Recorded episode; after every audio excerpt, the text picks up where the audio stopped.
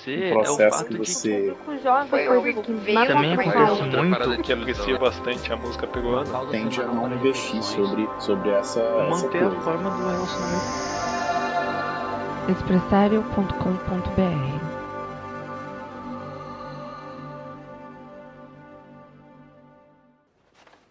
Quando eu chamar seus nomes, deem um passo à frente.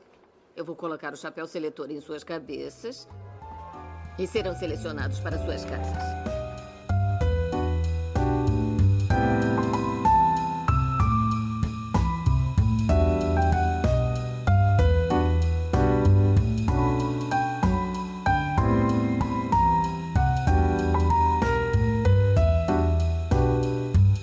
Olá, eu sou a Bia Silveira E eu sou a Thaisa Viriato, e esse é o Café Seletor. O podcast onde nós selecionamos figuras históricas e figuras da cultura pop para as casas de Hogwarts. Uhum. E estamos aqui mais uma vez com o Rafael de Paula, É. cobrindo o. Um buraco da É. Corvinal. Sim, Bem-vindo, Rafael. nosso mais comum tapa-buraco. Cara, e inclusive, tipo, uma questão, né, que você tá, tá, estava até falando no pro- antes de começar a gravar, que esqueceu de avisar que a Emily do, do, do programa do Big Brother, ela também, Também é é Corvinal, Corvinal. né? Confirmando que só Corvinais são Nós convidados. só aceitamos é, participantes convidados da Corvinal. Por algum motivo, né? Algo acontece. Rafael tava aqui especulando que, que a Corvinal talvez seja uma das casas mais comuns. O que, que você acha disso, Thaís? Você acha isso uma afirmação correta? Eu conheço muitos Corvinais. Eu acho que, tipo, de- eu acho que assim, é Grifinória, Sonserina, Corvinal, Lufa-Lufa. De popularidade, assim. É. É. Eu, eu não conheço nenhum outro Lufa-Lufa. É. Não, é engraçado, porque eu Lufa-Lufa, até, eu até vejo, assim, o amor pela Lufa-Lufa. Porque eu acho que existe uma parada que quando você é um rejeitado, assim, existe um orgulho a mais. Sim. Agora, Grifinória, eu não conheço muitos Grifinórios que seriam Grifinórios de verdade. Eu conheço. Sabe? Eu tenho uma amiga que ela é Grifinória com orgulho. Não, sim, existem essas pessoas. Eu também conheço uma que é Grifinória com orgulho e ela é muito Grifinória. Tipo assim, ela. A personalidade dela é total Grifinória. Eu só, assim, é, é porque assim, é uma, entende? É tipo, Uhum. e daí eu acho que a maioria das pessoas, assim, que se dizem é, Grifinória, talvez não fossem realmente Grifinórias. Pose. Poser. Né?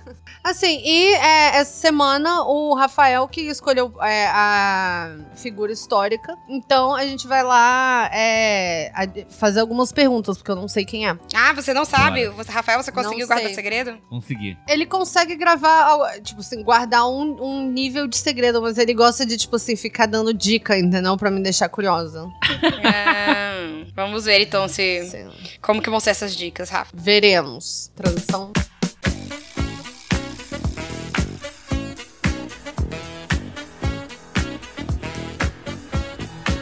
Transition. A good transition.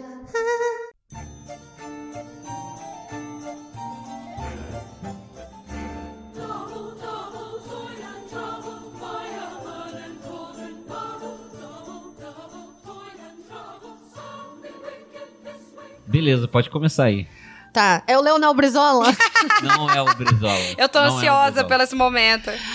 Rafa, Ra- o Rafa tá falando bastante. Ele, tipo, tem falado bastante do Brizola na última semana, então eu tava achando que era ele. Não é ele.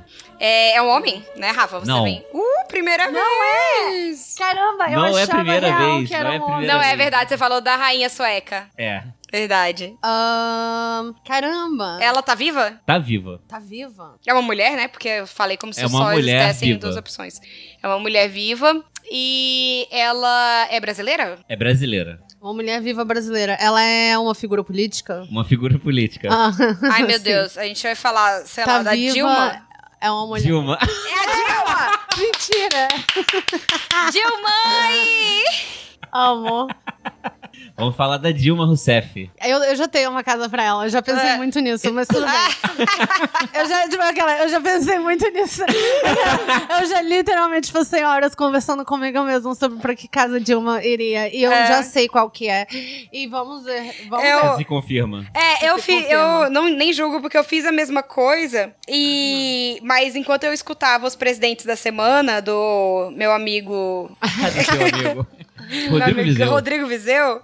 E aí eu escutava os presidentes da semana sempre pensando pra qual casa que eu selecionava a pessoa no final. Então eu também tenho mais ou menos Sim. uma casa pra ela, mas não vou comentar, não vou queimar a pauta. Beleza. Então bora lá. Tô animada, fiquei animada É. real agora.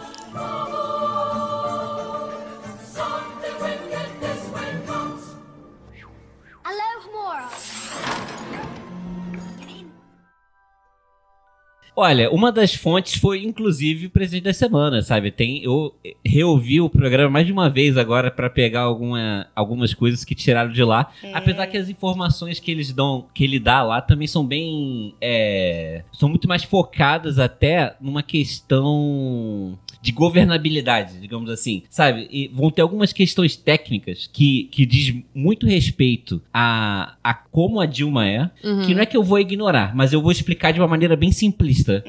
A- até pra evitar que eu fale merda. Então, Uhum. assim, é, quando chegar lá na frente, quando ela for presidente já, vai falar: ah, não, mas é porque ela deveria ter subido a taxa de juros, baixado a taxa de juros. E assim, eu não quero. Entrar é, nessa arris- seara. É, não quero. Assim, não é nem questão de. de- não só não conseguir, mas assim, pra evitar, evitar a fadiga. Aham. Sim. Evitar fadiga. Aham. É. Bom, vamos lá.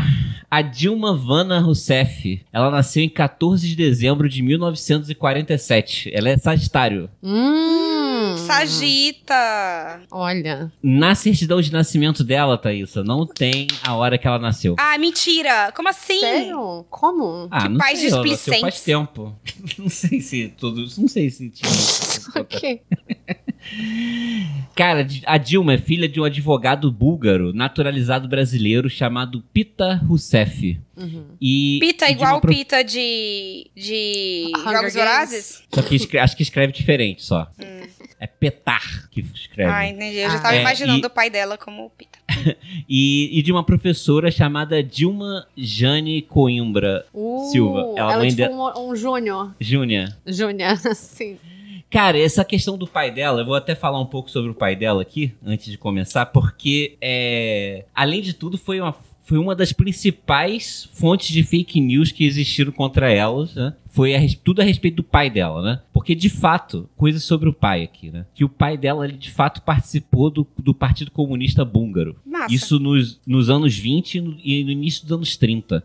E no final dos anos. No, no final dos anos 30, ele se muda pro Brasil depois que uma empresa que ele tinha lá fale. Uhum. E ele vai pro Brasil deixando uma, espo- uma esposa e um filho lá, Lá na Bulgária. Na Bulgária. na Bulgária. Uhum. Ele foi comprar um cigarro e nunca mais voltou. Entendi. ele conheceu o Pita, ele conheceu a Jane, que é a Dilma Jane, que é a mãe da Dilma, Uhum. em Nova Friburgo. É, logo depois do início do namoro, eles já casaram e se mudaram para Belo Horizonte. E nesse momento, o pai dela muda de nome. Ele chamava Pita, é, agora ele mudou o nome dele para Pedro. É.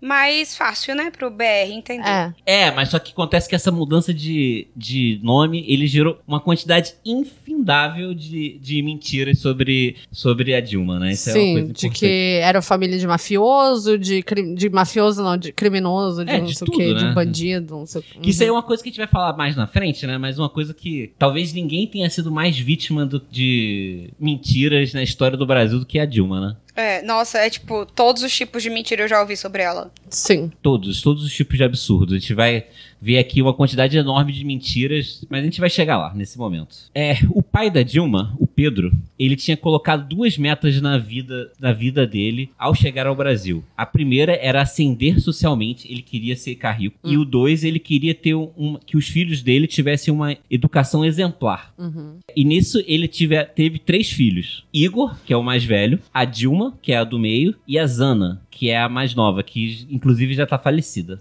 Ah, é? E ele conseguiu as duas metas dele, na verdade. Porque ele conseguiu, com o trabalho dele de advogado, ele rapidamente conseguiu comprar vários e vários imóveis em Belo Horizonte e ele conseguiu montar um patrimônio satisfatório. Então, assim, a Dilma, ela teve uma infância é, muito confortável, de classe média alta, de Uhum. Belo Horizonte. E só que aos 14, quando a Dilma tinha 14 anos, o pai dela morreu de infarto. Hum. É, só que isso não representa. Só que isso não representou exatamente uma perda de qualidade de vida, né? É muito comum isso, né? Quando o pai Provedor, né? é, morre, né? Falece e acaba tendo uma queda de qualidade de vida, mas isso não aconteceu porque o plano dele de comprar imóveis, os imóveis continuaram lá. Ele, tipo, virou um barão dos imóveis. É, Isso. é, ele visionário dos imóveis. Aí ficou lá, né? E, e eles continuaram mantendo bem. A Dilma Rousseff, ela sempre frequentou ótimas escolas. E até que na adolescência, ela passou no concurso para ingressar na Escola Estadual Central. Essa escola mudou de nome hoje em dia em Belo Horizonte, mas ela é uma escola muito, era uma, história, uma escola muito tradicional. Na época, assim, era como se tivesse passado, não sei, no ensino médio no aqui no Rio de Janeiro do Pedro II. Não sei se existe algum colégio público disputado aí em Mato Grosso, mas esse seria Tem esse aí o mais ou menos. Liceu Cuiabano. É, seria tipo, ele entrou no Liceu Cuiabano. E, e essa escola, ela foi muito importante para Dilma, porque foi lá que ela entrou no movimento estudantil. E isso foi, isso já acontecendo na beira de 64, bem próximo do golpe Aham. de 64. E ela tem uma frase até que é importante, que ele fala que foi nesse período, ela descobriu, abre aspas, né? O mundo não é para debutantes. foi o que ela, ela, É. ela chegou a essa conclusão nessa É, época. basicamente, não tenho paciência pra quem tá começando, vai Suzana Vieira. Nesse mesmo período da escola, lá do, da, da, escola que ela, dessa escola que ela entrou no movimento estudantil, ela entrou num grupo político chamado Política Operária. Que, era uma que foi uma organização fundada em 1961 por ex-militantes do, do Partido Socialista Brasileiro. Esse grupo, o Política Operária, ele se dividiu em dois. Um grupo que queria um caminho dentro da política orga- organizacional, né, fazer uma oposição no Congresso, e uma outra parte que queria fazer a luta armada. A Dilma, ela entrou nesse segundo, no segundo grupo, né, o grupo que queria fazer a luta armada. Luta armada. Isso Pegar em armas. isso no início da ditadura, 64, 65. É, e acaba que esse grupo que queria fazer, um, fazer a, a luta armada, ele se separou e formou um- uma nova instituição chamada Comando de Libertação Nacional, o Colina. Hum. A Dilma, ao contrário de que se fala até do- que ela sempre foi uma liderança, ela no início ela não era uma liderança do Colina. Uhum. Inclusive, dentro desse grupo, é, haviam professores da Dilma. Então, assim, ela, como estudante, ela jamais seria líder de nada, sabe? Assim, isso é um meio caô, isso. Uhum.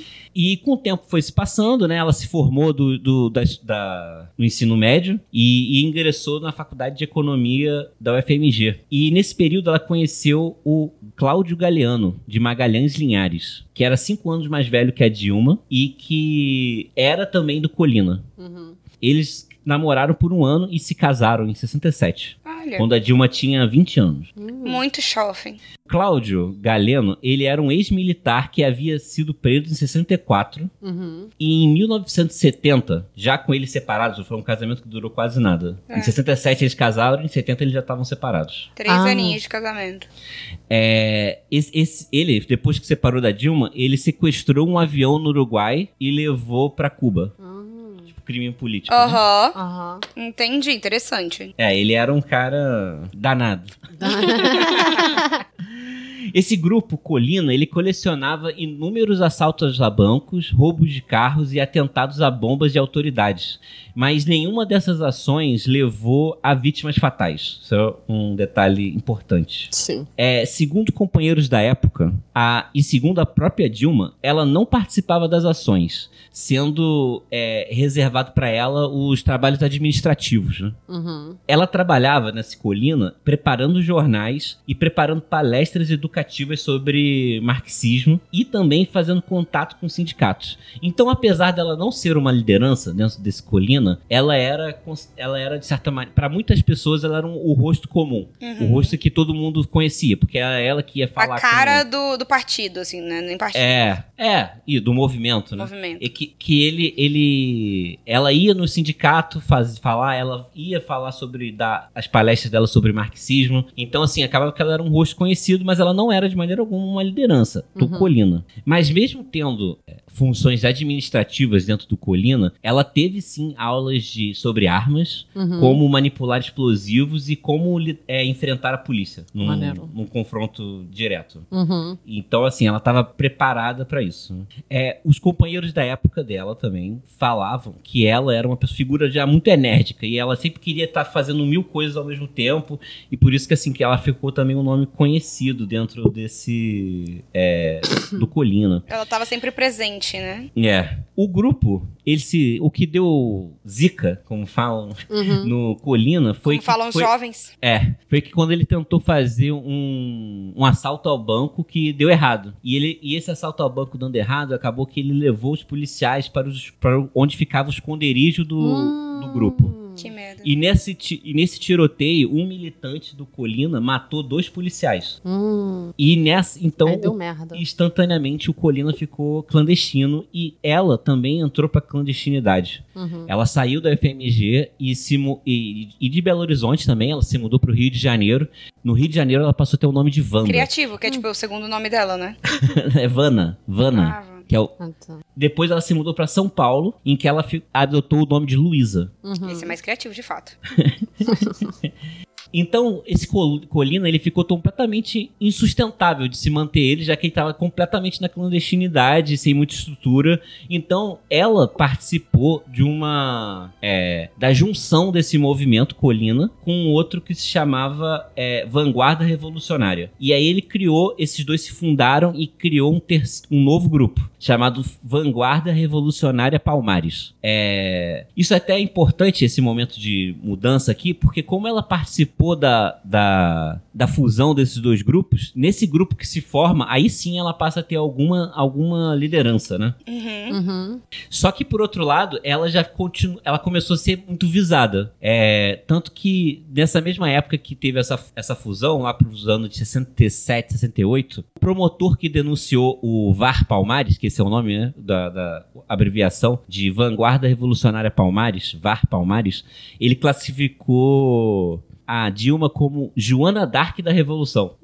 Uma coisa que, e foi até no presidente da semana que foi dito isso, assim, que, e que é muito verdade, é que boa parte dos nomes que vão ser dados aqui pra ela nesse período aqui, tem a ver até, e alguns adjetivos, tem a ver com que uma galera que estava sendo paga pra achar pessoas subversivas, e pra eles era interessante que as pessoas achassem que eles fossem realmente grandes vilões, né? Então, por isso que se cria é, é, a ideia, assim, de, de que ela é uma líder que vai revolucionar.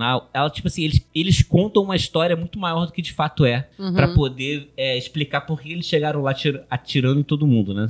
É, assim. eles precisavam de uma desculpa, né? É. Nessa época, na verdade, de- é, lá morando em São Paulo, ela conheceu Carlos Araújo, com quem ela se casou e teve o relacionamento mais duradouro. Ela ficou casada com ele até 2000, Hum, com algumas... Quando, quando que eles conheceram? Em 70. Bastante tempo. Sim. E o- a outra coisa, e com esse, com esse Carlos Araújo, foi quando ela teve, foi com quem ela teve o único, a única filha dela, que chama Paula, Paula Rousseff. Uhum. Nessa mesma época, aconteceu um destino muito similar com o VAR Palmares, com esse novo grupo dela, do que tinha acontecido com o anterior, o Colina.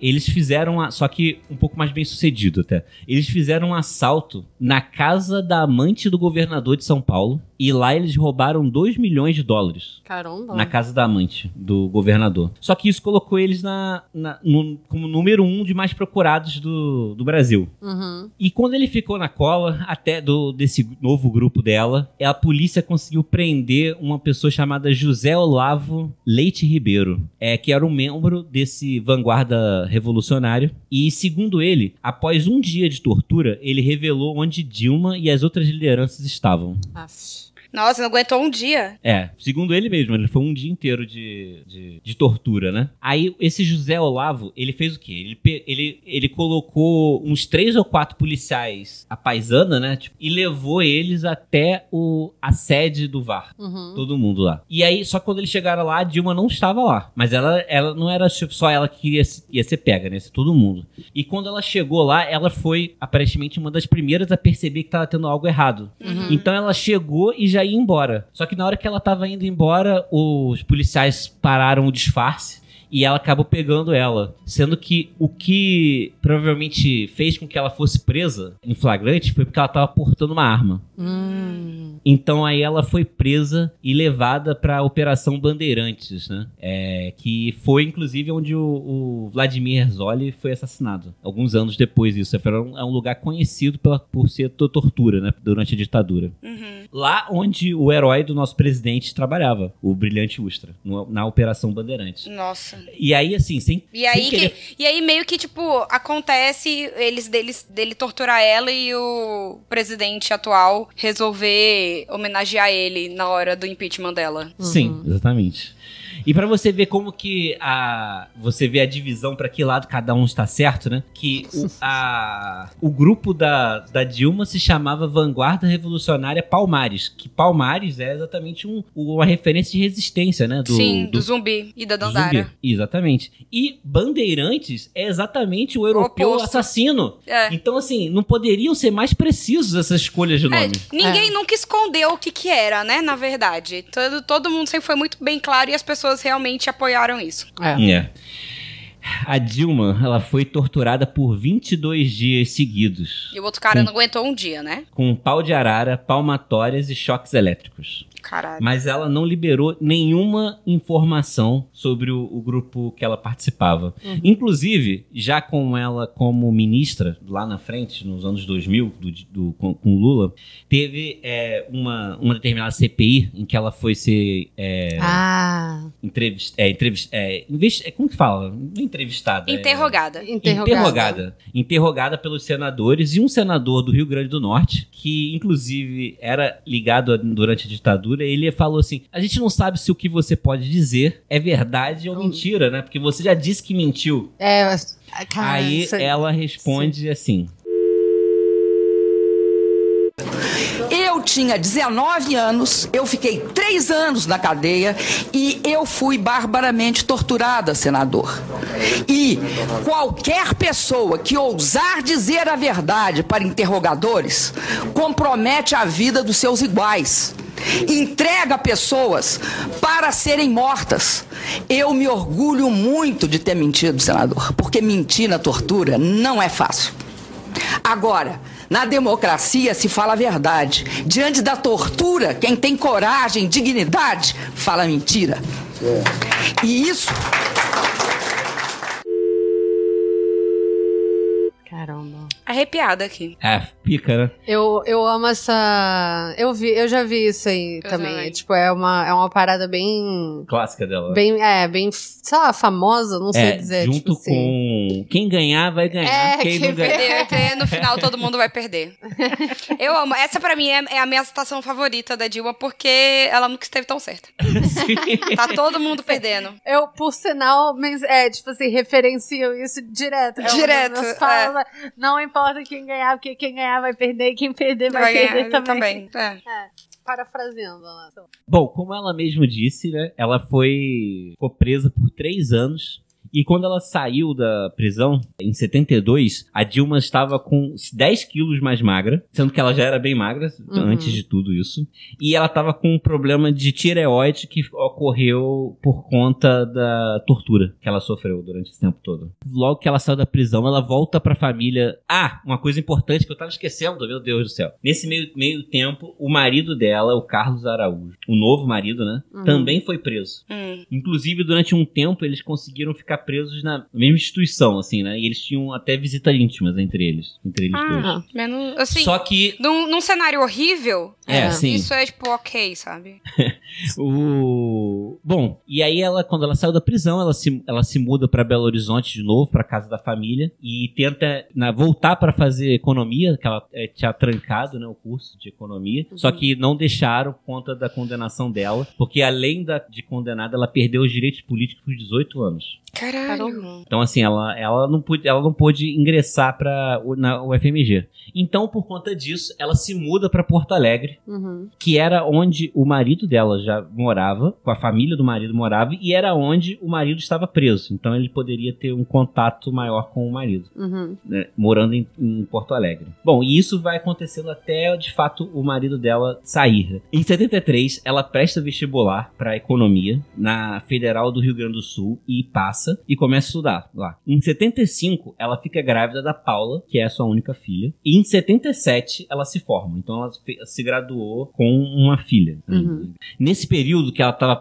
que ela estava estudando economia e com a filha pequena, ela não participou do movimento estudantil. Assim, ela estava meio traumatizada. Sim. Uhum. A partir de formada, ela volta a atuar politicamente, mas dentro da legalidade. Ela fazendo parte do único partido de oposição permitido no governo militar, né? Que é o MDB. O mesmo MDB de hoje em dia. Só que era um contrassenso. não mesmo, né? É que é um, mas é um contrassenso, sabe? Que o MDB da ditadura, ele era menos reacionário do que o, o MDB de hoje em dia. Uhum. Então tinha, por exemplo, figuras da esquerda tradicional que nunca saíram da legalidade, assim, que migraram para o MDB, né? Uhum.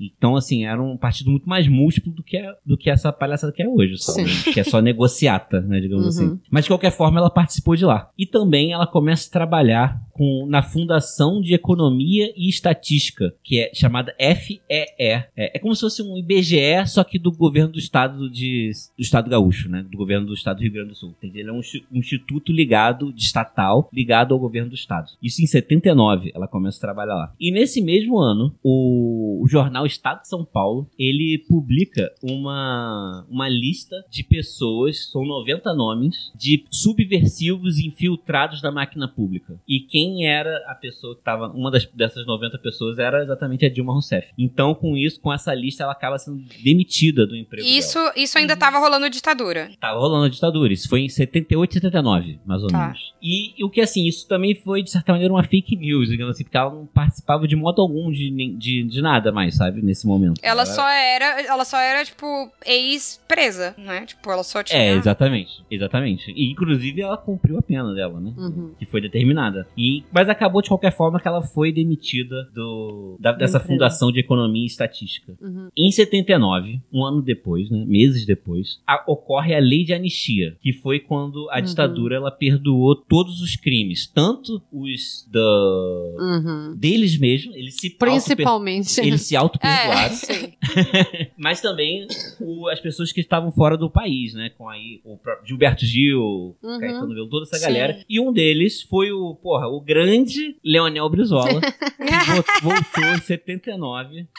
Voltou em 79. Leonel Brizola, gaúcho que é, Uhum. ele começa a articular o partido dele, o PDT. É, e a Dilma se, se aproxima do Leonel Brizola e ela começa a entrar no- na política. Assim, só entendendo por que, que as coisas orbitavam, a esquerda ela meio que orbitava em torno do, do Brizola naquele momento. Porque Uhum. quando a- o golpe em 64, ele era o principal nome da, da, oposi da oposição ao que estava acontecendo. E ele conseguiu se manter relevante mesmo morando, mesmo estando fora do Brasil. Então ele chegar assim, meio que um grande momento para a formação de- do partido e tudo mais. E ela aparentemente ela se empolgou muito com isso.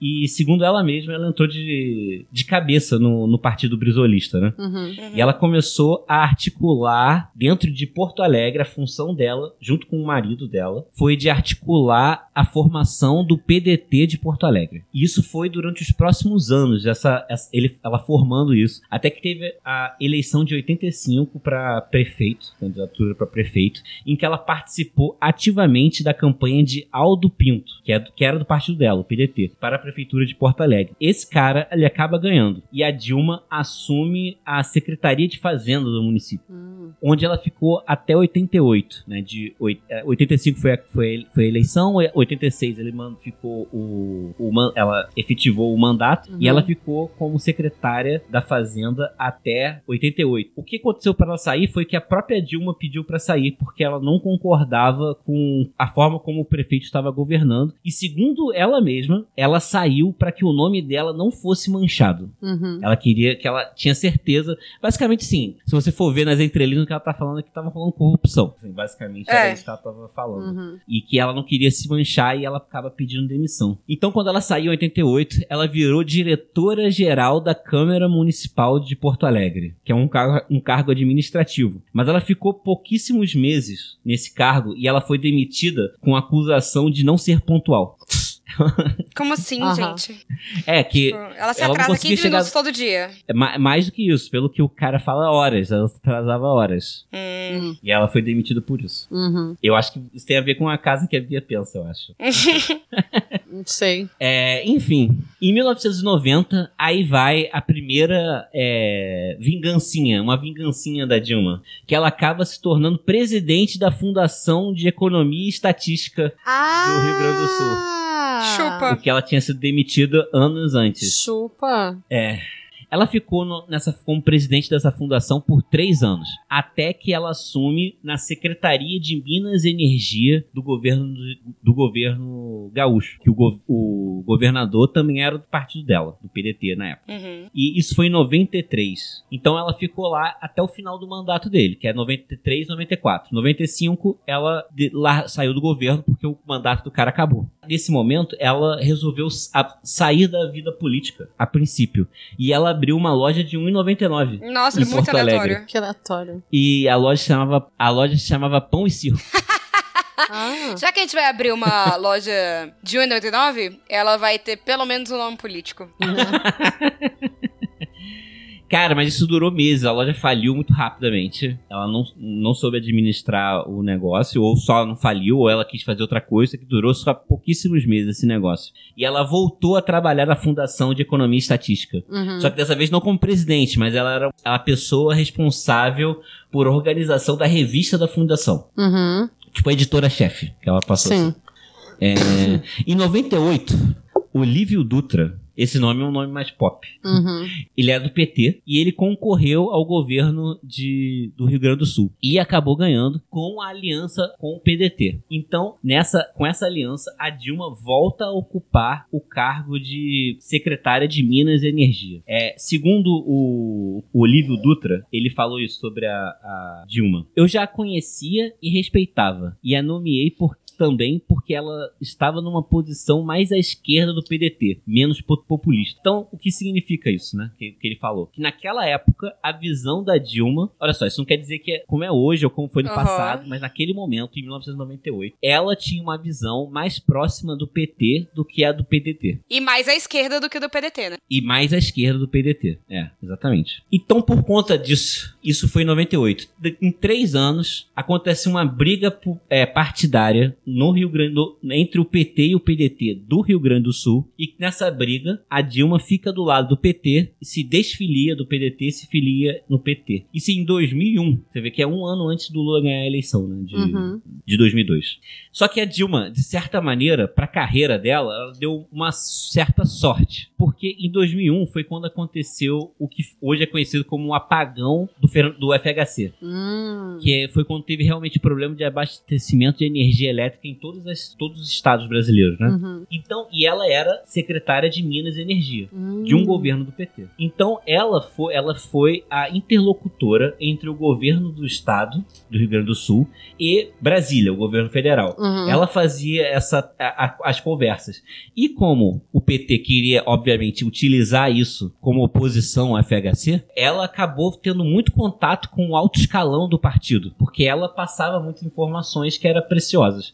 E uma das pessoas que, cham, que ela chamou muito atenção foi o, o Luiz Inácio. Uhum. O Lula, ele disse que o, que o que chamou a atenção dele nela foi que ela sempre andava com um computador Uhum. e que sabia todos os números de cabeça. É, pra mim, isso me impressionaria também. Eu sou uma pessoa que, quando a pessoa sabe É. placas de carro de cabeça, pra, pode levar o Nobel. Isso, cara, isso é uma- um status, assim, muito, muito raro para um partido grande como o PT. Que era uma, uma petista novata, que ela tava no partido há meses, Uhum. Em que já, ganha- já que tava conversando com o Lula, sabe? Sim. Assim, já tava tendo acesso direto presidente. à alta cúpula do partido. Na época, ainda não presidente, né? Ah, sim. Em Ele foi 2002, durante o mas não durou muito esse não presidente, né? Em 2002, Lula é eleito. Em 2003, ele assume, em janeiro de 2003. Tinha um outro cara, um militante do PT antigo, que era a pessoa que estava sendo cotada para ser ministra, ministro de Minas e Energia. Só que o quanto esse tempo do apagão impressionou tanto o Lula que ele surpreendeu a todos e nomeou ela como ministra de Minas e Energia. Hum. E, E, tipo, também... ela não tinha vida política nenhuma antes disso. A não ser ser filiada. Não, e ela era secretária de Minas e Energia do Rio Grande do Sul, né? Do, Hum. ela, ela nunca tinha si- ela nunca foi eleita a nada, assim, até então. Ela nunca tinha concorrido. A primeira vez que a Dilma concorreu a uma eleição foi pra presidente. Pra presidente. é. Ela nunca nem concorreu a nada antes. Então, em 2003, ela é nomeada ministra da Minas, de Minas e Energia e também presidente do Conselho da Petrobras. Ou seja, ela ganhou já tipo um status muito grande, já com uma baixa, um pouco tempo de De vida política. de vida no PT, mais do que só vida política, mas no PT, muito pouco tempo ela já virou ministra, sabe? Sim. Presidente do, do Conselho da Petrobras. Apesar disso, dela ter esse cargos grandes, ela ainda não era um alto escalão. Uhum. Ela era tipo um, um subchefe, digamos assim, sabe? Uhum. É, agora, nessa, no presidente atual, a gente vê claramente quais são os ministros primeira linha e quem são os segundos, né? a É, gente vê isso sim. claramente. Em favoritismo dele, né? É, e- mas isso acontece na República desde sempre, né? Uhum. No caso da Dilma, ela tava lá por ser técnica, não por ser política. É, esse era o ponto. A principal marca dela como ministra de Minas e Energia foi um programa chamado Luz para Todos. Esse Luz para Todos, ele tinha a intenção, o nome já é bem Uhum. é, ilustrativo, né? De levar luz, energia elétrica pra todos os para todas as pessoas. Cara, assim, é,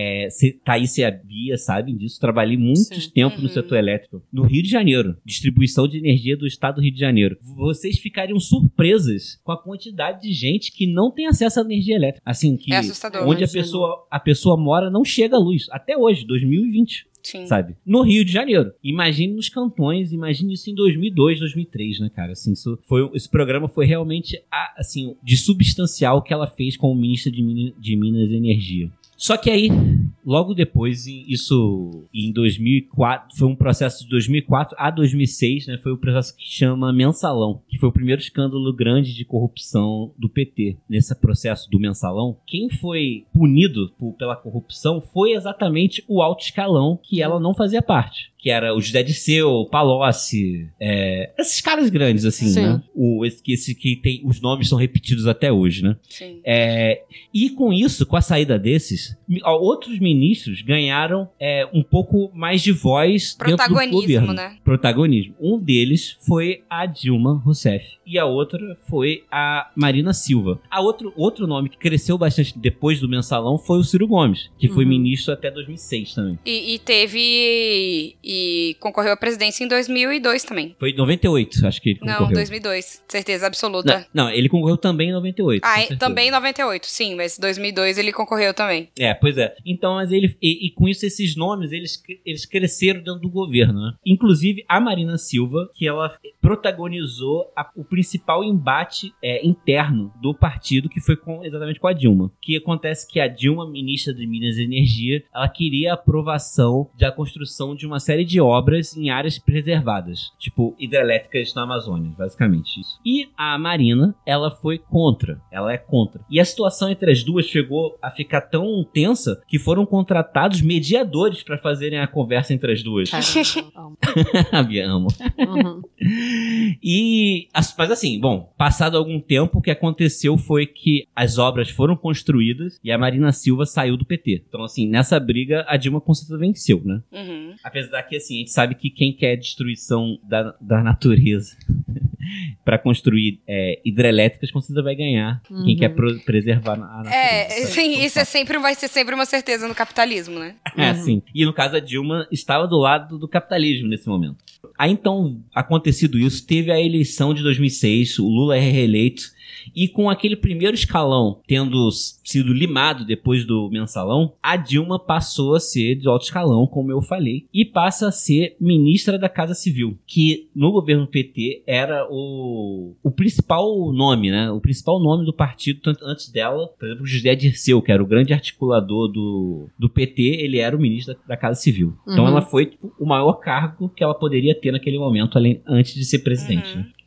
E o Lula, que claramente apadrinhou ela, né? é, deu o nome de Mãe do PAC, que é o processo de, de Aceleramento que- econômico. Que, foi a principal aposta do Lula é, durante o segundo mandato. Ela foi a cara desse projeto. Assim, ele foi aí que ela realmente as pessoas começaram a conhecer a Dilma. As pessoas antenadas, né? Que ela na verdade nunca conseguiu ter um nome é, popular na boca do povo, digamos assim, sabe? Mas de qualquer forma, todo o destaque que ela teve foi durante o PAC. E inclusive foi durante, durante ela como ministra da Casa Civil que teve aquele embate com o senador lá sobre mentir na ditadura ou não, Uhum. né? Mentir sob tortura ou não. Em 2009, a Dilma foi diagno- diagnosticada com câncer linfático. Ela era ministra.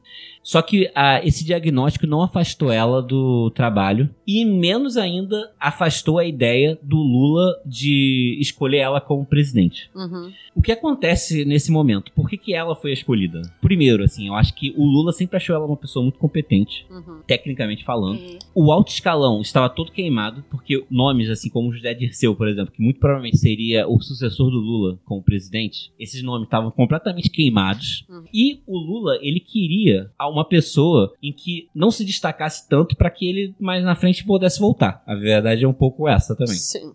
E aí a gente vai debater até na frente se isso é um erro ou não. Foi de fato o que aconteceu. Sim. Não tô dando juízo de valor, só pra Cara, só que uma coisa que é muito importante falar sobre a eleição dela. Que na época da eleição dela, a Dilma era um nome desconhecido para o grande público. Uhum. Mas só que o Brasil, ele era puro otimismo. O Brasil O tava Brasil crescendo com o Lula, né?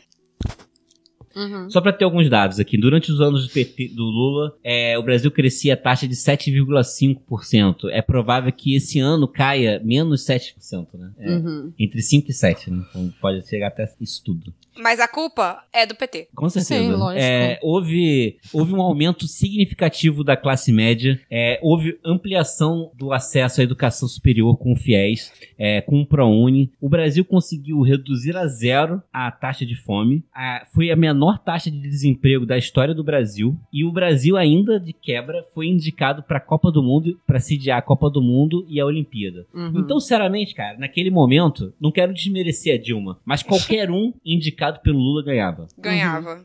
É, Sabe, tipo. ne- nesse momento, sabe? Sim. Exatamente. Ali naquele- Adnet, indicado pelo Lula, E uma ganhava. coisa que é importante, talvez isso tenha, já que nosso programa não é um podcast sobre política, e sim sobre casas de Hogwarts.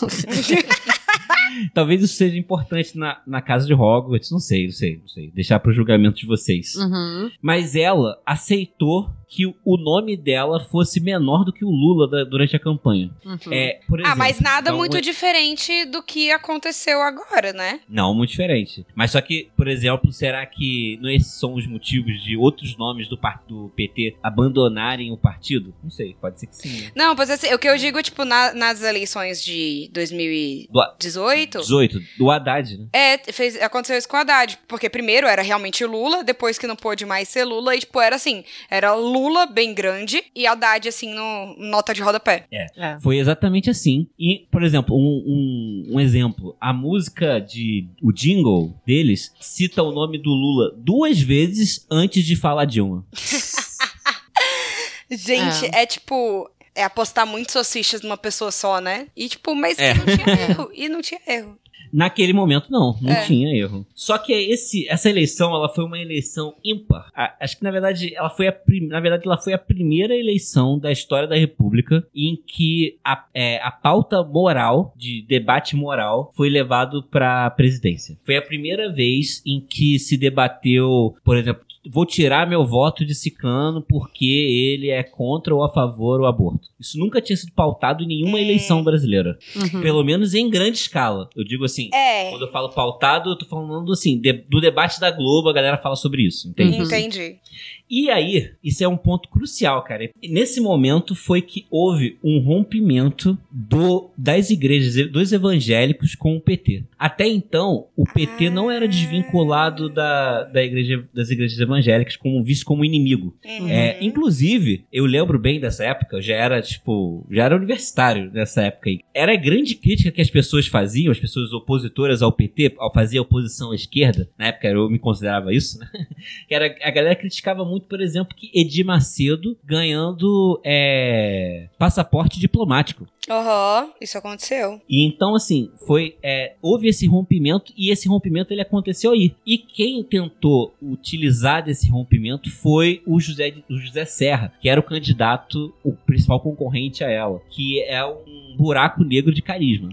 A Dilma também não tem muito carisma. Não, mas tipo. Sim. A Dilma- não. É, mas era tipo dois buracos de carisma competindo, né? Só que um dos buracos de carisma tinha o Lula e os números. É. É, sim, e o outro era o guardião da cripta. sim. Tem cena do José, José Serra até beijando Santa. Assim, eles jogaram muito, muito nessa- nesse aspecto. Eles de- precisam- nesse, nesse aspecto Gente, moral. vocês não estão entendendo. Quem tem o voto é, cristão, quem tem o voto da, da igreja, principalmente evangélica, hoje em dia ganha qualquer coisa. É sério, tipo. Por isso que eu faço um estudo bíblico. Por que você quer ganhar a eleição, cara? Não, porque eu quero entender como é que eles estão pensando e, tipo, infiltrar nisso. E, tipo, falar, não, gente, vocês estão errados. É. Aquelas. Vocês estão lendo esse livrinho aqui errado. Tipo, o Ah, livrinho nem é mas, tipo Harry cara, Potter, inde- é tipo, é a Bíblia mesmo.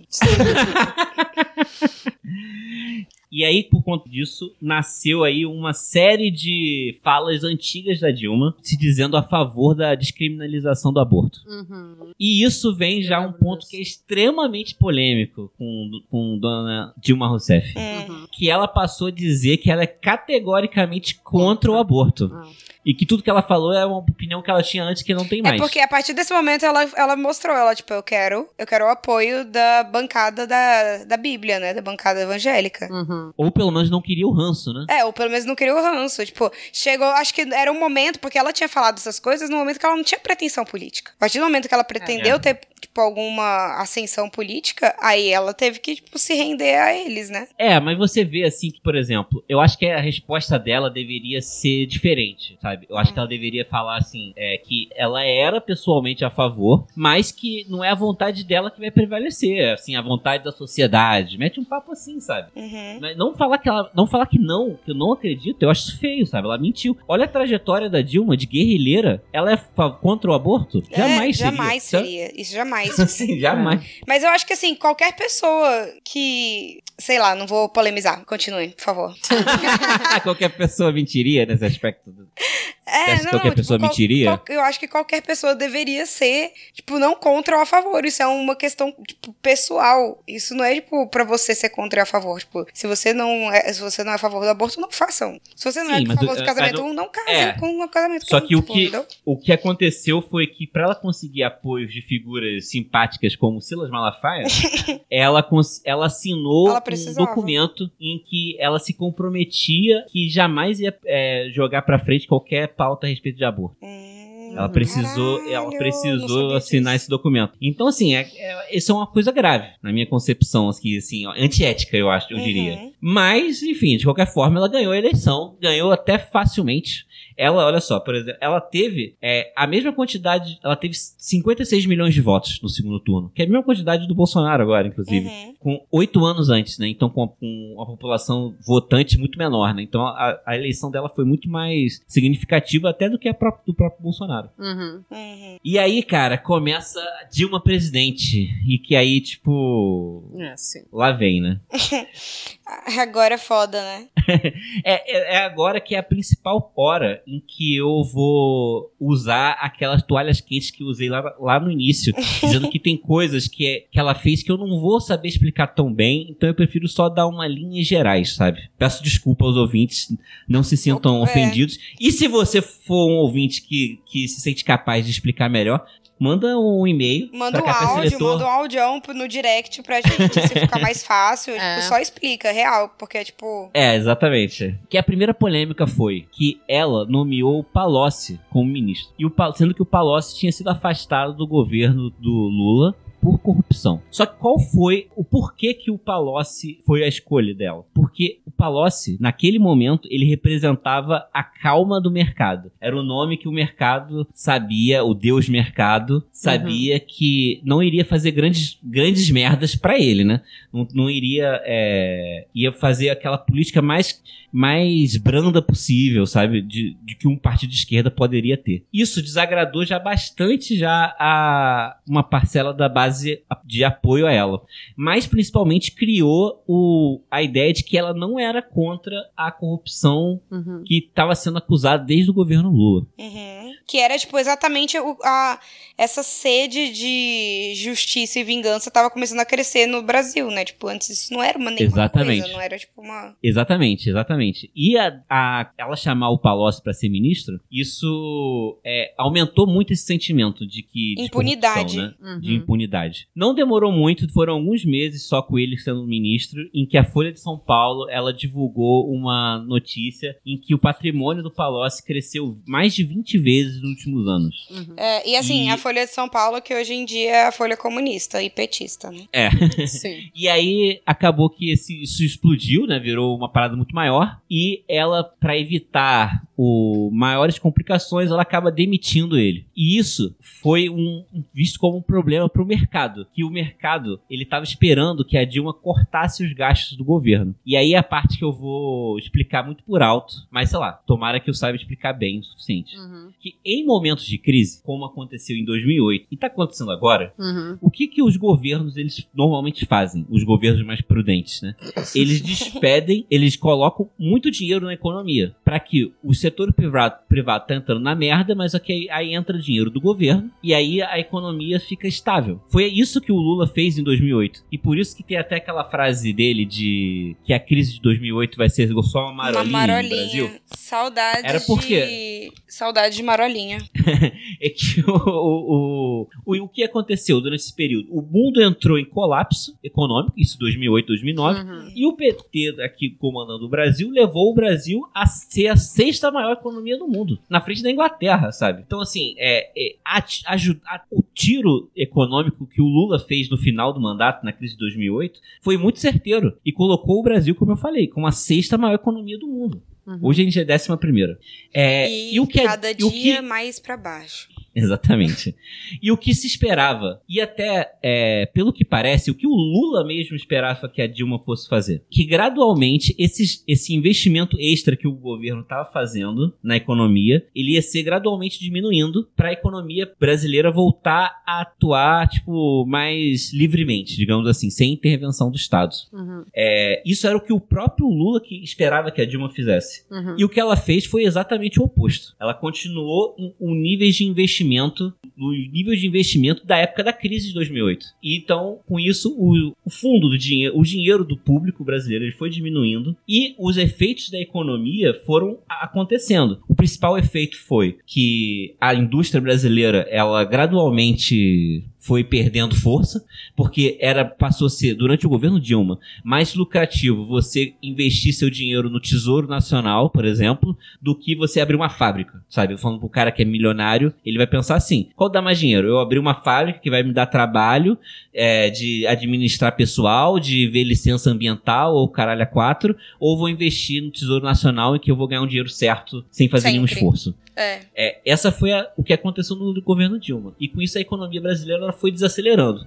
Só que acontece que efeitos econômicos eles demoram muito tempo Uhum. para sentir efeito na população, né? Então a economia ainda cresceu. No 2011 a economia cresceu 4%, sendo que no ano anterior tinha crescido 10. Então, menos da metade. Só que ninguém tá reclamando, porque crescer 4% tá bom. Quem, assim, É. o, o nosso presidente atual, ele estaria pulando, atirando pra cima, igual aquele personagem do Simpsons, comemorando. É, é, tipo, ele estaria realmente com uma arma na mão e atirando pra cima. E o pior é que eu consigo visualizar essa Mas imagem. naquele momento, 4% ligou o sinal de alerta, porque caiu muito. E 2012 cresceu 1,9%. Então, o que já não é um crescimento muito satisfatório. E foi aí que quando começaram aqueles aquelas mi- da vida, Uhum. falando assim que é recessão técnica, elas começaram a inventar termos assim pra dizer que tava tudo uma merda, sendo que não- ainda, não, ainda não estava. Ainda não verdade estava. Era, é, elas estavam inventando termos técnicos, Mas né, que eles pra- sabiam que ia Sim. ficar, né? Tipo, já era perceptível. ia ficar. Não tinha na época nenhum, nenhum economista que estava achando que ela estava fazendo medidas certas na economia. Uhum. Uhum. Só que a popularidade dela muito alta, estava muito alta. Por exemplo, aí vai o, o- o ponto aqui. Em março de 2013, a popularidade dela era de 62%. Nossa. Que na época foi a maior popularidade no terceiro ano de mandato. É uma popularidade maior do que a do Lula e do Fernando Henrique, tá vendo? Pra você ter uma ideia. Isso foi em março, faltando três meses pra junho. Aí o que, que aconteceu né, nesse meio tempo? Pra tudo mudar. Eu tenho certeza que nas aulas de história, assim, num futuro próximo, vai estar assim, tipo, é, o governo de 100 dias, ou é tipo, é, a decadência dos, dos, dos mil meses. Cara, e aí acontece que em junho de 2013 acontece o que hoje é conhecido como Jornadas de 2013. É, a gente tem, acho que muita, muitos dos ouvintes devem lembrar bem, né? Então, assim, vou passar, fazer um passant, mas falar porque eu sei que a gente viu hoje isso, né, Thaisa? Que 30% dos ouvintes tem menos de 22 anos. Quem tem, quem tem 18 anos, cara, em 2013 tinha 11. Era um bebê. É, um bebê não vai lembrar tão bem.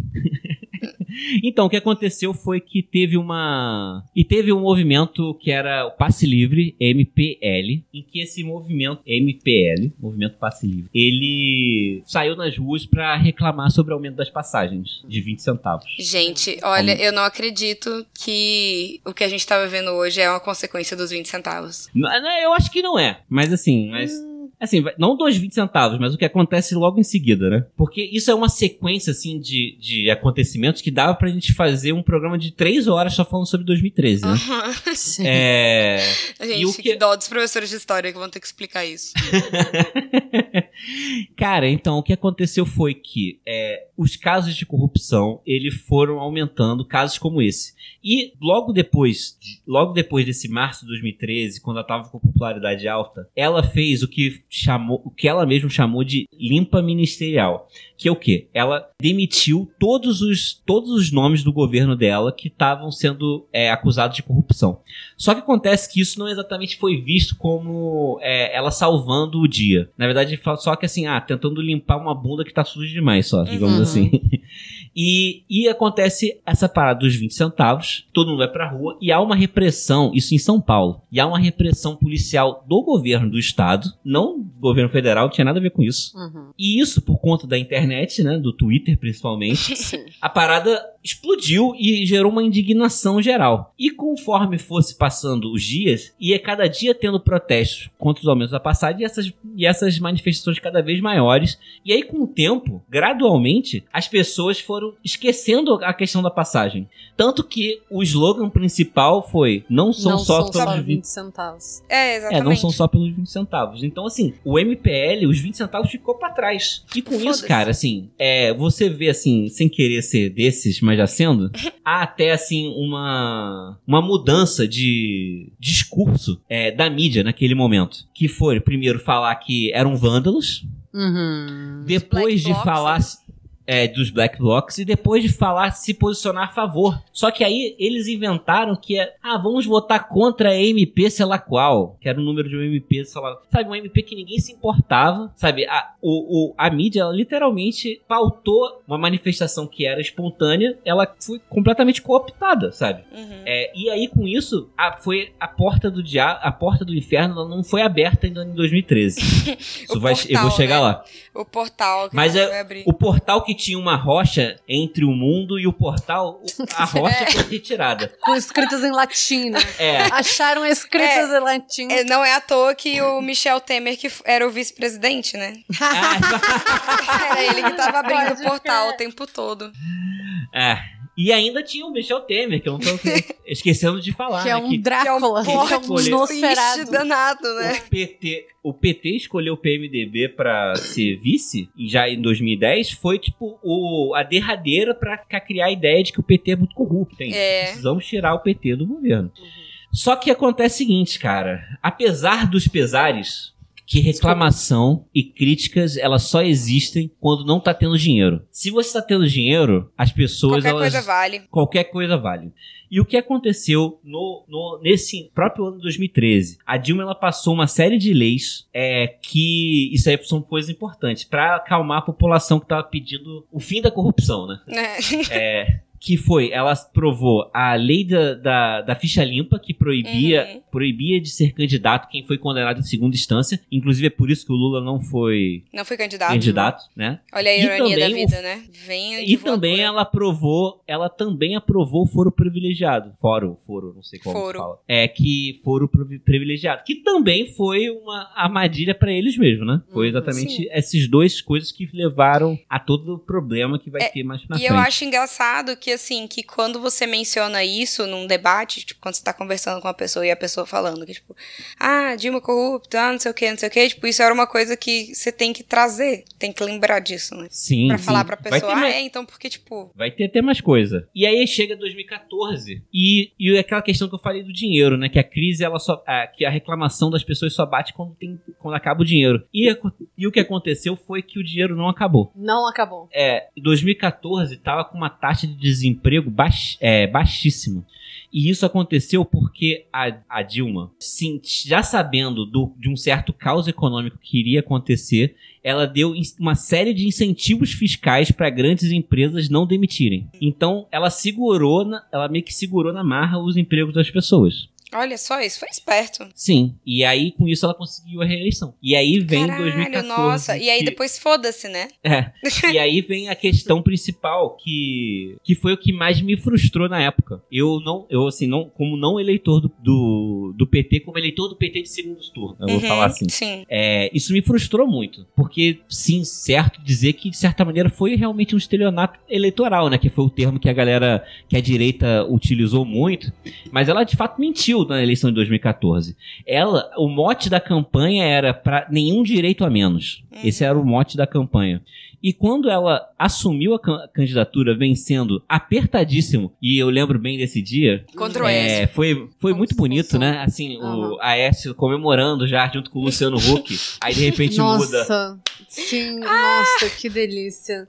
E, gente, Ai. olha, é, eu só lembro de quando a Dilma começou a ser impeachmentada e as pessoas perguntavam se era o Aécio que ia entrar. É, sim. Eu ficava assim, ai, gente. Cara, então, e, e o que acontece com ela sendo eleita? No primeiro mês dela eleita, ela começa a fazer tudo o oposto do que ela prometeu que não faria. Não esperou nem o corpo esfriar, né? Não, não esperou. O que ela prometeu que ela prometeu que continuaria é, o geração de empregos, ou seja, ela continuaria com um investimento alto que ela deveria ter parado de fazer. Uhum. O que basicamente o que, o que ela deveria ter feito era mudou a eleição 2010, ela diminuísse, diminuía os gastos públicos e agora, em 2014 voltava a crescer. Uhum. E ela não diminuiu em 2014. Então, Uhum. é, se- em 2010, né?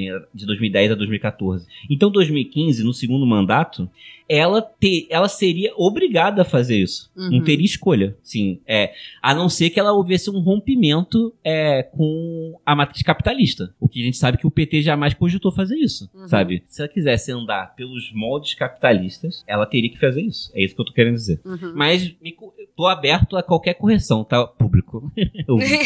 É, e isso, cara, essas primeiras medidas, essa primeira, essas primeiras apontamentos, porque na verdade nada chegou a ser confer- confirmado de fato, gerou um racha gigantesco dentro do partido. É, o, o PT, em 2014, com a reeleição da Dilma, o PT esteve próximo do fim. Quase metade dos deputados eleitos deles, por exemplo, estava ameaçando sair, caso é, as medidas que a Dilma estava prometendo jogar para votação fossem de fato Uhum. votadas pelo PT. E eu tô falando de quê? Tô falando de tudo que o, tudo que o Temer fez. É, A carta. Reforma tra...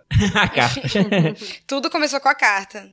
o, tô falando da reforma trabalhista, da reforma da Previdência, e o que, tudo que o, o Temer e o Bolsonaro estão fazendo, ela ela estava pretendendo fazer. Só que em 2015 começa a bombar e pipocar uma coisa muito que vai ser pautar as conversas familiares e grupos de WhatsApp durante anos. Que é a Operação Lava Jato. A Operação Lava Jato. É, até hoje. Cara, aí somado duas coisas. Operação Lava Jato e esse apontamento da Dilma que ela ia querer passar essas reformas antipopulares e antipovo. falar assim. Ela ficou sem base de apoio e com a oposição toda alvoriçada, digamos assim. Então ela ficou completamente isolada. Uhum. Ela não tinha apoio, não tinha nada, não tinha ninguém. Ela ficou sozinha nesse momento, no, no primeiro ano do mandato dela. E, cara, eu acho que o auge de tudo foi entre dezembro de 2015 e março de 2016. Em dezembro de 2015 foi quando o Eduardo Cunha aceitou o pedido de impeachment. E março de 2016 foi quando o Lula foi, foi chamado para depor de maneira coercitiva, né? Como é que é o Nossa, coercitiva. coercitivo? Com mandato coercitivo que ele, tipo, nem precisava, porque nem tinha mandado. Porque qual que é a ordem do mandado coercitivo? É que, tipo, uma vez ah, o oficial de justiça foi lá, tentou é, intimar, não conseguiu. Foi duas, foi daí. Depois de três vezes que entendido que se deve fazer um mandado coercitivo. E, tipo, ele foi o de primeiro, assim, não, nem mandaram um antes. Por isso que foi um absurdo. É, foi completamente absurdo. Ele- é, e além da, dessa, do depoimento do Lula, o que aconteceu em março foi o vazamento do áudio que o Moro fez do- da conversa entre a Dilma e o. O nível de ilegalidade disso é absurdo, né? Não tem, assim, é, parâmetros a fazer um- uma parada dessa. E era um áudio que não dizia nada, né? Não falar assim. Ah, ele era um áudio que, ele, que ela falava que ia mandar um, um papel pra ele. É, Não era isso? Ah, É. É, tipo, porque isso é um áudio que importa, né? Aí, Sim, tipo, sim, sim. só que esse foi feito ilegalmente. Alô? Alô? Lula, deixa eu te falar Fala, uma querida. coisa. Ah, Seguinte, eu tô mandando o Bessias junto com o papel pra Ah. gente ter ele e só usa em caso de necessidade, que é o termo de posse, aham. tá? Ah, tá bom, tá bom. Só isso, Ao você mesmo- espera ah, tá aí bom. que ele tá indo aí, Tá bom, tô aqui, fica aguardando. tá? Tá bom. Tchau. Tchau, querida. O Aécio, você não lembra, o, o áudio do Aécio era que ia matar o primo. Avião de cocaína, né? Helicóptero de cocaína. É, ele tá fácil, não. Mas enfim, cara, então, cara, a gente falando sobre o portal do inferno, é, em 2013, logo depois, o portal ele foi achado e em 2016, mais especificamente em março de 2016, foi quando esse portal ele foi aberto totalmente. E aí todo esse lixo que nós estamos vivendo hoje, ele começou essencialmente ali, sabe? Uhum. É, é, antes era tudo muito embrionário. Inclusive, 2013 poderia ser cooptado até para um outro lado, pro lado exatamente oposto, sabe? Eu acho que 2013 estava muito aberto, sabe? E foi aí nesse momento que teve, é, que foi em 10 de março de 2016, foi quando na Avenida Paulista tiveram 500 mil pessoas pedindo o impeachment da Dilma. Sim. E aí foi aquele E tipo Dilma quero ir pra amarelo, Disney. Tudo, né? Pa- Dilma, quero ir pra Disney, me ajuda a ir pra Disney, me É. deixa ir pra Disney, vamos fazer tudo isso. É, vai É. pra Disney agora com, com Dólar a seis reais. Puta, morto, enterrado por causa de coronavírus. É tipo, a gente nunca imaginou que esse ia ser o cenário contrário. É. Cara, assim, e, e, e aí você tem todo esse processo de impeachment começa de fato com muito apoio das ruas. A militância, é, por exemplo, no, no impeachment do Collor não teve manifestação a favor, é, a favor do Collor, não existiu esse movimento. Do da Dilma existiu, mas ele foi completamente silenciado pelo tamanho do outro, sabe? Era, era gigante, assim, era, ficou gigante a coisa, assim. Nesse momento, as portas do inferno estavam abertas. Todo o nível de horror que você escuta Maldade, hoje, a caixa da Pandora.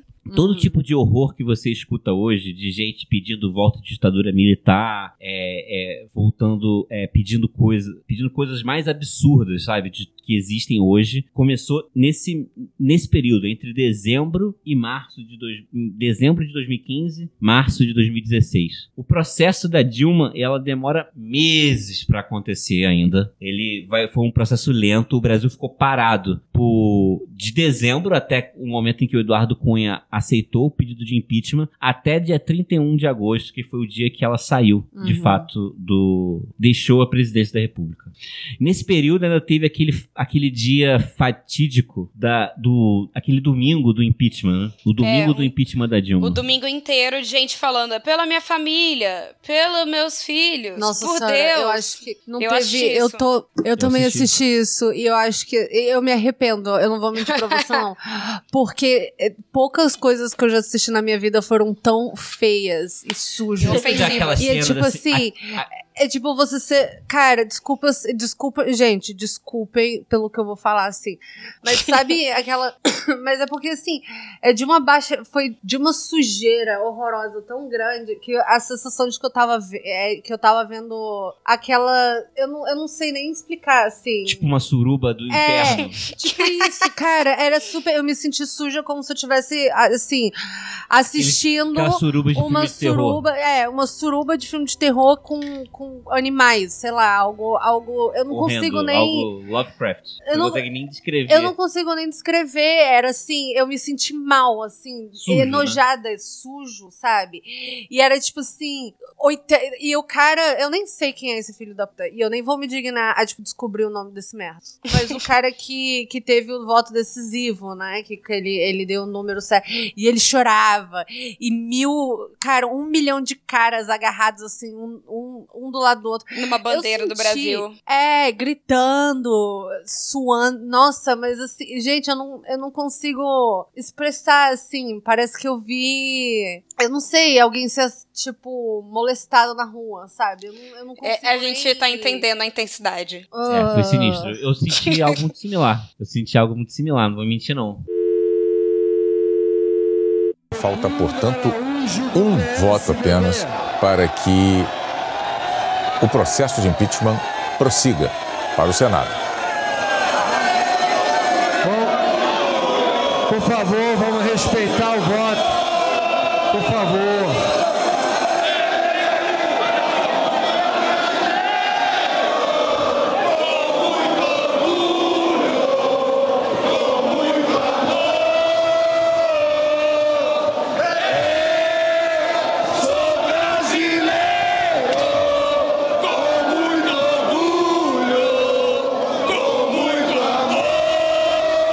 Deputado Bruno Araújo, proferindo seu voto.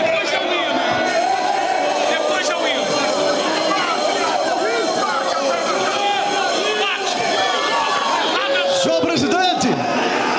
Por favor, eu quero. Quanta honra! Por favor. Vou pedir Quanta pra baixar honra o aqui. destino me reservou de poder. Quanta honra o destino me reservou de poder. Da minha voz saiu o grito de esperança de milhões de brasileiros. Senhoras e senhores, Pernambuco nunca faltou ao Brasil. Carrego comigo nossas histórias de luta pela liberdade e pela democracia. Por isso eu digo ao Brasil, sim pelo futuro! Já está. Neste momento, às 11 horas e 7 minutos em Brasília, nesta noite de domingo, 17 de abril de 2016, a Câmara dos Deputados acaba de autorizar o prosseguimento do processo de impeachment da presidente Dilma Rousseff. Esse, esse momento da. Foi um momento muito importante para a própria Dilma. Naquele daquele documentário lá. Da Petra. Da Petra. é, Democracia em Vertigem. é, ela até mostra muito bem esse período assim, de- dela lá, assim. É bem, Ela ela, real- face ela total. verdadeiramente ficou muito abalada com aquilo tudo que aconteceu, assim. Não, ela ficou, mas ela ainda assim tava, tipo assim, mantendo a compostura total, assim. Tava. E, tipo, porque eu falo assim, a gente, a gente precisa mencionar isso, porque ela é, tipo assim, muito abalada, mas ainda assim, com um porte é, profissional, entendeu? Ou a gente vê Bolsonaro, assim, surtando Por muito menos. por Nossa, por muito, muito menos. menos. Quando que foi que ele deu um Surtando, surto? Perdendo a compostura, assim, sabe? Ah, quando foi? Sei lá, ontem. Ontem.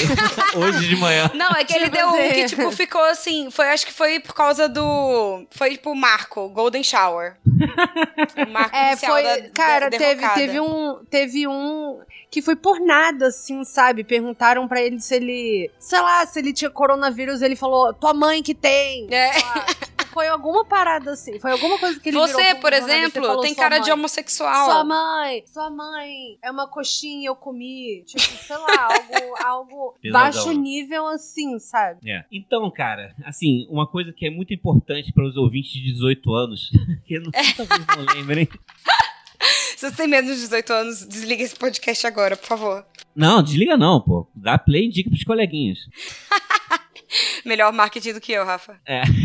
o, o que acontece é que a Dilma, ela, o processo de impeachment da Dilma não foi por corrupção. Isso é uma coisa que é muito importante ser dita. Ela não teve nenhuma acusação durante o processo da Lava Jato sobre o nome dela. Ela saiu pelo que é- ficou conhecido como pedalada fiscal, que ela, que é basicamente você mentir números, né? Você jogar um, um dois pra cá, um três pra cá e dizer que que, aquela, que aquilo ali, que a conta deu certo, na verdade não deu. né? É, é, é, é é o que eu faço toda vez que eu tenho que dar troco ou receber troco. Você dá uma pedalada fiscal. Eu dou uma pedaladinha. E o detalhe importante que é, lembrando, ela saiu dia 31 de agosto de 2016. Em setembro de 2016, a Câmara aprovou, determinou que isso não era mais crime de responsabilidade. engraçado, né? Ou seja, assim, ela Mas não foi golpe. É, engraçado, né? tipo, essa. Bizarro, né? É, então, Caramba, e é odeio outro ponto, outro ponto que a gente pode, que eu queria conversar com vocês, eu acho que isso vai ser até é, ajudar bastante na nossa escura da casa, é que ela como presidente da república, ela detém um poder enorme sobre, a sobre por exemplo, sobre a Polícia Federal. Uhum. É, ela poderia mudar a direção da Lava Jato e travar a Lava Jato. O que ela não fez. É o que ela não fez. E era exatamente o Temer entrou pra isso. A solução mais fácil é botar o Temer. É o, é o texto lá do cara. É. É, o, o áudio lá que vazou. O, então, cara, é, a pergunta é: por que ela não travou a, a, a Lava Jato? Aí vai, tem duas explicações plausíveis pra essa resposta, pra essa pergunta. Uma, ela é honesta e ela queria que realmente quem, quem cometeu crimes fossem culpados. Ou ela tentou é, usar a Lava Jato, sabendo que ela não seria pega, Uhum. ela ia utilizar a Lava Jato pra acabar com concorrentes Políticos é, dela. Políticos dela, dentro e fora do partido. O que também poderia E fazer aí- sentido se ela soubesse, se ela achasse que ela tinha carisma, que eu acho que ela não achava. Ela sabia que ela não tinha.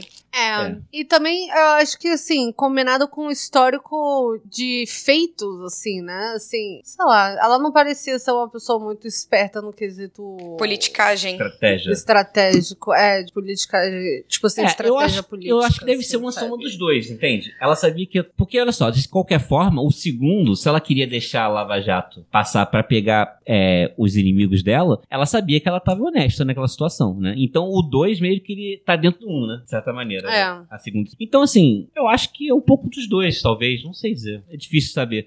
Mas, assim, realmente, se cometeu algum erro político, foi esse. E, inclusive, ela, é, esse erro foi tão grave que ela conseguiu se tornar isolada até do Lula Uhum. durante esse período final dela na presidência. Porque o Lula não conseguia entender por que diabos ele, ela não parava a Lava Jato. Assim, isso, isso é a, a pergunta que mais difícil de todas, né? E só que por outro lado, falando sobre esse processo de impeachment, antes de dar, com- dar prosseguimento, até porque a parte que vem depois é tudo muito rápido, é quem foi que se deu bem, quem foi que se deu mal com o impeachment? Bom, todos nós. É, quem vai Tipo, perder, quem Ninguém vai ganha, ganhar. é, ninguém ganha, ninguém perde, todo mundo perde.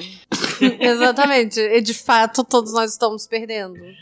Cara, quem ganhou muito foi, for- foi obviamente, a parte da direita que percebeu que havia uma radicalização do discurso da direita, que o PSDB não percebeu isso com a AES e tudo mais. Por exemplo, eles foram para manifestações do impeachment achando que iam ser ovacionados e foram vaiados, sabe, na nessas manifestações do MBL e tudo mais. Tinha que ter PSDB alguma coisa interessante nessas manifestações, né? O PSDB ele, ele acabou, sabe? O Alckmin teve 4% de votos, sabe? É, não, não. Isso é Partido Verde, assim, sabe? É. Isso é. PSL. Nanico. Chega feio, assim. É Nanico, feio. Nanico, Nanico. E é, quem, quem ganhou foi o, o Bolsonaro, obviamente, que representou a, essa nova direita, que também rompia com a direita tradicional do PSDB. E, por incrível que pareça, quem ganhou também com isso tudo foi o próprio PT. Por- lembra que eu tava falando que antes de qualquer coisa, ela decidiu que iam passar as medidas é, antipopulares, né? Uhum. do, é, da reforma da Previdência. Se ela passa essa reforma da Previdência, um, ela ia sujar a mão com essa merda. Uhum. E dois, o Partido dos Trabalhadores provavelmente iria acabar, porque muitos deputados iam sair do partido. Uhum. Então, acaba que o impeachment salvou o PT de acabar. E hoje, por exemplo, o PT perdeu a eleição. Mas, por exemplo, o PT tem a maior bancada de, de- da Câmara de Deputados. Então, o, o PT ainda é o maior partido do Brasil, sabe? Então, assim, é, o impeachment foi um, pro Partido dos Trabalhadores foi meio que um mal que veio pro bem, assim, digamos assim. Porque senão ele teria acabado. Mas voltando a Dilma Rousseff, o que aconteceu depois do golpe, do, eu mostrando a minha, meu- o meu partidarismo. Será que até agora não deu pra perceber isso? tipo, você chegou aqui no episódio 89 e tá vendo que tipo, a gente é super em cima do muro. Então, é, ela, no primeiro momento, ela foi passar pelo, Bra pelo, Brasil, pelo mundo afora, de- é, denunciando, fazendo palestras de, denunciando o golpe no Brasil. É, e acabou que em 2018 ela concorreu ao Senado por Minas Gerais. E a- ela, que já teve 56 milhões de votos em 2010, ela conseguiu ficar apenas em quarto lugar no- na disputa do Senado. Isso até é, mostra até uma, uma certa questão de, uma, de um certo ego dela. É porque, por exemplo, o. Isso é muito importante pra gente. Sim, Uhum. porque acontece o seguinte: quem, quem era o concorrente, quem era o senador mineiro famoso? Aécio Neves. O, Uhum. o concorrente dela da eleição de 2014. O, aquele que começou a questionar o resultado da eleição. O, Uhum. Aquele que deu estopim ao golpe, né? Sim. É, ela queria ganhar dele, sabe? É, esse era o ponto. Mas como ela mesma falou, ninguém vai ganhar, todo mundo vai perder, né? O Nunca PSDB não conseguiu eleger nenhum o senador, nem o PT, ela acabou ficando em quarto. Sendo que, por exemplo, o, existia a possibilidade dela concorrer pelo Ceará. O que muito provavelmente lá ela teria uma vitória fácil até pro Senado. E ela sabia disso, só que ela achou que seria importante ela ganhar em, em no Minas, estado sabe? dela, né? Tipo, era uma coisa como se fosse uma questão É. de honra, assim. E o estado do principal rival dela, né, até então. E isso acabou saindo pela culatra, né? E hoje em dia, a Dilma, ela tá basicamente vivendo a vida de presidente aposentada mesmo. Uhum. Ela com, com obrigações partidárias só, na verdade, mas sem grande importância, né? No, no cenário atual. É, sem grande protagonismo É. novamente, né? É, sem Tipo, grande protagonismo. né? Ela, ela veio, assim, parece que foi um pico de coisa na vida dela, assim, tipo, veio tranquila, tranquila, tranquila, tá bom, foi presa. Na verdade, isso não era tão tranquilo. Mas aí depois, tipo, pô, presidente. Mas ela, é, foram uns 20 anos aí de vida mais tranquila. né? Sim, é, em, em quantidade, se você for colocar em porcentagem, né? Tipo, ela passou muito mais tempo no, nos bastidores do que no holofote. É. Cara, quando. Assim, eu tô, de novo, assim, entrando no, no, na especulação total, assim.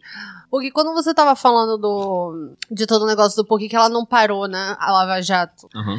é, e que você deu duas opções, né, de tipo assim, ou ela queria ver as pessoas sendo presas mesmo, tipo, por algum senso de justiça, ou ela tava querendo, era, ou foi uma jogada política dela que deu muito errado.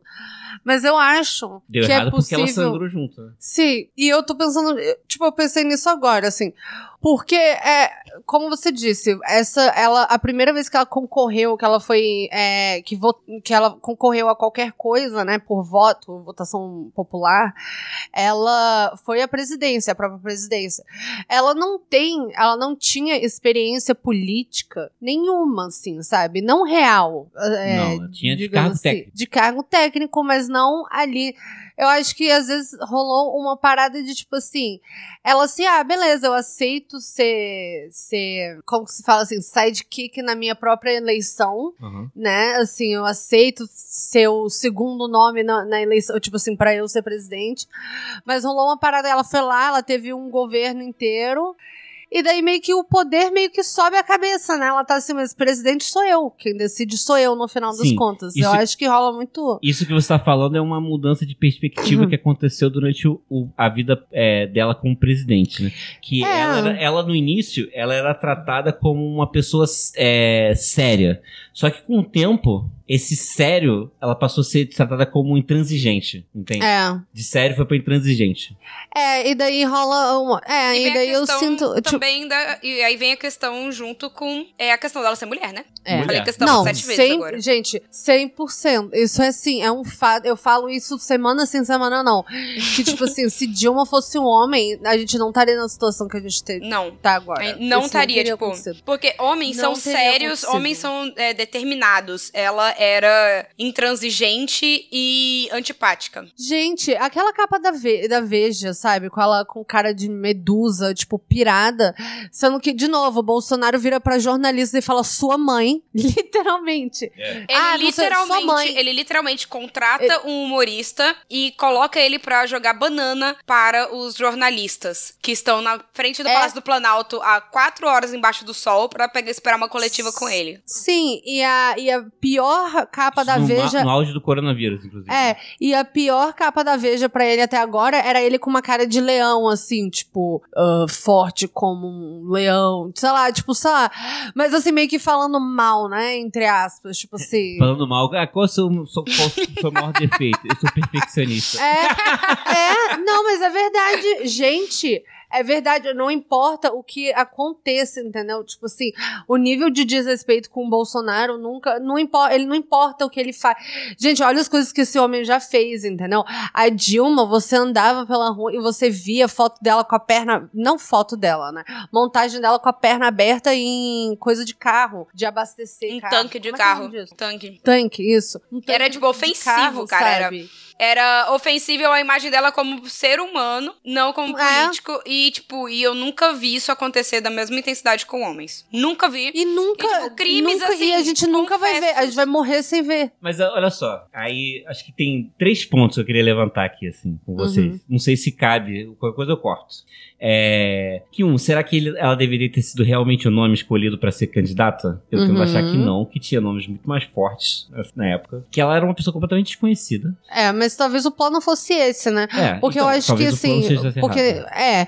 Sim, sim, sim. Porque o plano, de qualquer maneira, é muito. Eu acho que assim. Tem coisas que a gente pode especular e tem coisas que são muito claras, né? Que, por exemplo, assim. A missão de quem quer que fosse seria seguir. Ser Lula 2, entendeu? É tipo assim. é, seria não só fazer isso, mas pelo menos é passar pro público a imagem de que o Lula ainda seria presidente. Sim, de alguma forma no final ou outra dos ele Sendo que hoje eu fico pensando assim, seria melhor ele mesmo ter feito o golpe que, to- que todo mundo tanto ameaçou, porque se ele tivesse inventado aí uma cláusula que ele ia poder ser presidente três, quatro vezes... Que nem o Evo isso teria- Morales. que ele conseguiria. Ah, é, isso teria sido mais aceito tinha 80 do que pedalada fiscal de Dilma, entendeu? Ele chegou a 87% de aprovação. De ótimo e bom. 87. É, não. Isso é isso- uma- a gente é, vai morrer isso de é novo. a gente vai morrer sem ver isso. Tipo, e, e essa é a parada, entendeu? Se ele quisesse fazer isso, é, talvez teria sido melhor se ele tivesse feito isso, entendeu? Tipo assim, menos pior, eu vou dizer. E óbvio que teria sido um absurdo e É, sim, a gente etc, entendeu. né? Então, mas é, Bom, aí tem isso, isso é claro, que assim, era pra passar pro, pro povo a percepção de que o Lula continuaria a, pre- a presidência dele, que seria isso. E daí eu acho que no, no assim, quando você pensa assim, você tem, eu suponho que duas opções, né? Ele poderia chamar um nome grande, que talvez fosse batalhar com ele por, por Espaço. é, espaço, ou o que seria, tipo assim, agora pensando, pensando assim, o, o mais óbvio, pegar alguém que é, tipo, fora do cenário político, que essa pessoa vai ser mais manipulável, entendeu? Ela vai ser Foi mais que fácil. ele fez. Que foi a escolha que ele fez. Mais do que, tipo, pegar um, sei lá, o Eduardo Suplicy, sei lá, não sei. É, na época Entendeu? poderia ser a Tipo Marina assim- Silva, né? Que ela, ela, ela saiu da. Ela era a principal Não presidencial. importa, mas alguém que é muito Inclusive, grande. ela teria evitado a briga contra os evangélicos. Sim. É, porque ela é é- evangélica. É. Sim, ela é muito. E, mas assim, é, Esqueci o que eu ia No falar. final das contas, o aborto não foi, é, não foi descriminalizado de qualquer forma. É. Isso é importante falar. É. Ah, é, elegeu a Dilma, mas ela. É, é aquele ponto lá dela fala que é contra. o aborto. É. Outro ponto. Foi golpe ou não foi golpe? Não, Foi. porra, você tá Muito brincando. golpe. Foi Muita golpe. coisa. Sim ou com certeza. É, não, E depois assim, para- a cereja do bolo do, do golpe foi o Sérgio Moro virando ministro da Justiça. Essa pra mim foi assim, ó, Ah, sim. Pay. Isso aí foi atestado, né? Sério? Porque pra mim, assim, um mês depois eles, tipo assim, legalizarem Não, a não, não, parada. Eu entendi, mas é que o que a Thaís tá falando é que aquilo. A Foi, cereja, uma- foi a tipo, cereja assim- do bolo. É, tipo, foi o último Não, momento foi- até agora que foi É. o mais comprovado ainda. Assim, eu acho que só melhora se alguém encontrar um documento assinado, escrito assim, Gangue do Golpe de 2016. E, tipo, a- os nomezinhos de cada um com o telefone e O áudio, Instagram, né? O né? áudio do maluco assim. Aqui é Eduardo. Exatamente. É Eduardo Cunha, eu ia falar sobre isso. Exatamente. Então, tipo, Eduardo Cunha, Plan- prossiga com golpe. Repito, prossiga com golpe. Câmbio. Over. o vampiro está pousando, o vampiro está pousando. E a outra, cara, é que assim, sobre aquilo que eu falei do. do que isso é tá trabalhando até polêmico, de eu falar que o impeachment salvou o PT. Eu quero que vocês, vocês duas, e os ouvintes também, se quiserem, ter a noção. Vocês hoje, hoje têm mais simpatia ou menos simpatia ao PT do, do que antes do golpe? Muito mais. Eu tenho mais. Eu, tenho, bem mais. É, eu tenho mais. Eu tenho muito mais. Eu acho que tenho assim, é, isso é um movimento cíclico, né? Tipo, eles. é, a direita percebeu que tava perdendo espaço, foi lá e deu golpe. Porque a esquerda tava toda dividida. E aí, tipo, em seguida, como a esquerda percebeu que tá. Em seguida, não, poderia ter sido mais rápido. Mas um pouco depois a esquerda percebeu que se não se juntasse novamente, ia tá, ia tá ficando cada vez pior, ia tá assim, igual tá agora. Igual tá agora. É. E assim, e falou, cara, se não juntar, tem que juntar com alguém. E quem tá puxando liderança é o PT. E eu sei pra qual casa o Lula vai já, também. Se quiser, faz a mata dois coelhos com uma caixa d'água só. Ah, não, Não, cara. vamos o queimar, Lula. Queima não, que isso aí dá pra fazer o programa triplo. É, o Lula dá, cara. Não. Vamos pra seleção?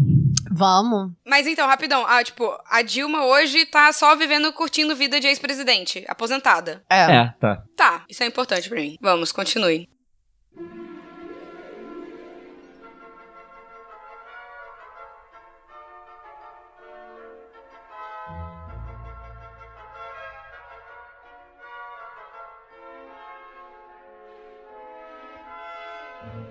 Cara, eu acho que eu vou, eu vou começar puxando, mas eu não vou falar nenhuma casa, mas é só porque assim. Porque eu não consigo tirar da minha cabeça. Porque eu tô muito com aquilo que você falou na, na, na cabeça, entendeu?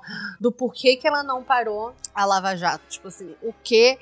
Porque ela foi no momen o momento que ela se isolou completamente politicamente, sabe?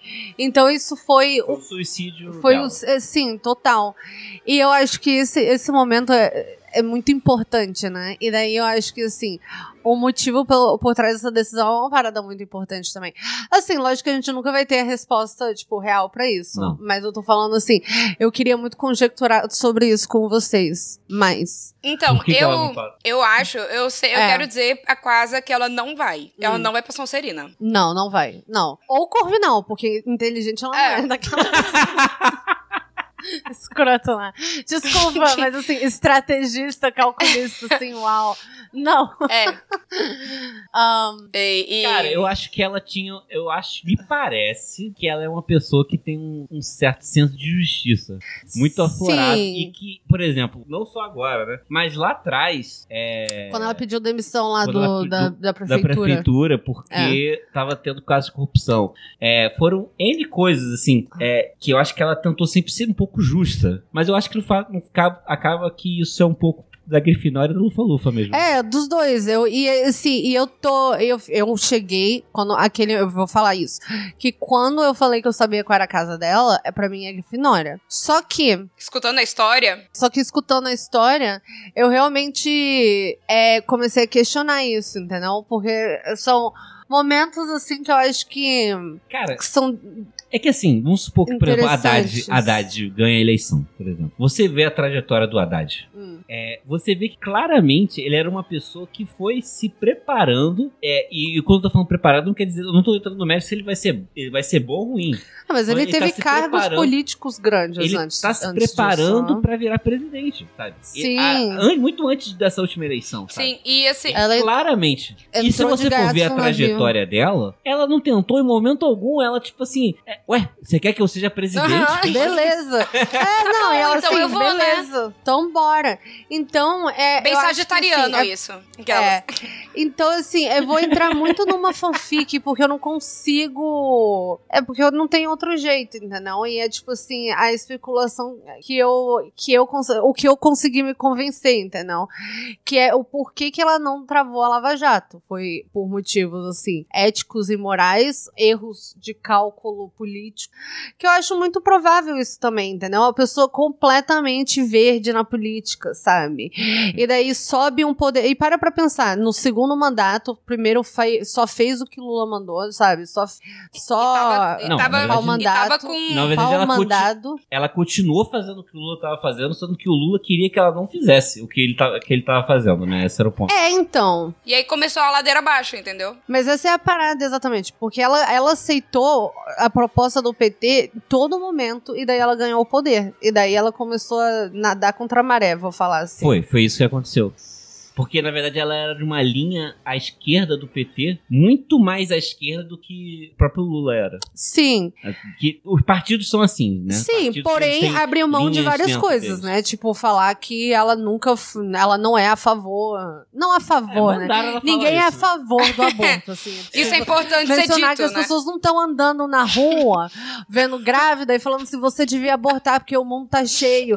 Olha a praga que você tá trazendo pra esse mundo, porque isso eu tô pra ver ainda. É, bom, fazem isso com pobre, né? Mas aí é tipo Fazem. outra coisa. Ai, Deus. O, não, tem muita gente que quer ligar é, Bolsa, é, bolsa. Família com ligadura de trompa, essas paradas, né? Vasectomia, etc. Enfim, não vou entrar, tô entrando em outra parada. Então, assim, a, impress- impre- a impressão, né? O que fica claro é que foi isso. Ela aceitou fazer tudo que o PT mandava, tipo, ser, né? Tipo, não ter o próprio nome dela no slogan da campanha dela. E daí ela ganhou o poder. Eu acho que isso daí ela- mata a Grifinória. Porque um Grifinório nunca aceitaria ter o nome menor no, nos panfletos, na propaganda partidária. Mas Sabe quem que sabe quem que poderia Mas ser eu acho que Grifinória, então? São os outros nomes do que. Lembra que teve um momento que eu falei que quando o alto escalão do governo caiu? Aham. Tiveram três nomes que, que, que, que se destacaram: o da Dilma, o da Marina e do Ciro. O caminho dos outros dois foi muito parecido, né? Eles saíram. Talvez esses dois fossem mais Grifinória do que a própria Dilma. Sim. Sim, com toda certeza. Ciro 100% Grifinório. A Ciro é Uhum. muito Grifinória. O Ciro, aí, tá aí, a gente nem não precisa É. fazer isso, porque ele é muito Grifinória. Demais. Mas a parada dela é porque, assim, é, eu, assim, eu, eu vejo isso, eu, tipo assim, super concordo também com essa ideia e noção de que um Grifinório não, não aceitaria ser diminuído por tanto tempo. Porém, quem ela era ela, entendeu? O ponto todo disso é que ela poderia não nem era exigir. ninguém. Ela não poderia Ela não exigir isso. poderia, porque se ela, no momento que ela exigisse isso, ela não, ela não era nada, entendeu? É, ela não era ela- nada. Ela não foi governadora, prefeita, vereadora, deputada. Ninguém sabia quem ela era, pô. Entendeu? Então não, não tinha nem como ela exigir isso. É o tipo de coisa que, assim, ou você vai, você pode ser presidente, você pode não ser presidente. É o- E também nada, entendeu? É. Um presidente é meramente É, e decorativo, igual ela, o Temer falou que ele era um vice meramente decorativo. É. Quero ver se fala isso em É. latim. de trás pra frente em latim. O... Cara, então o seu argumento é que ela, esse- ela se aceitou ser, ser o sidekick do Lula porque ela não tinha outra opção. É. Então você vota na Grifinória. É porque eu sinto, eu não sei, eu só sinto dentro de mim que rolou, aquela- eu sinto dentro de mim que, é, que rolou meio que uma parada assim, entendeu? Ela, tipo assim, aceitou, aí ela virou presidente, e daí ela assim, caralho, agora, agora ninguém mais me manda. tipo, ninguém me manda mais, eu faço o que eu quiser, YOLO. Assim, não tão assim do jeito que eu tô falando. Mas deu pra entender o que você assim, quis dizer.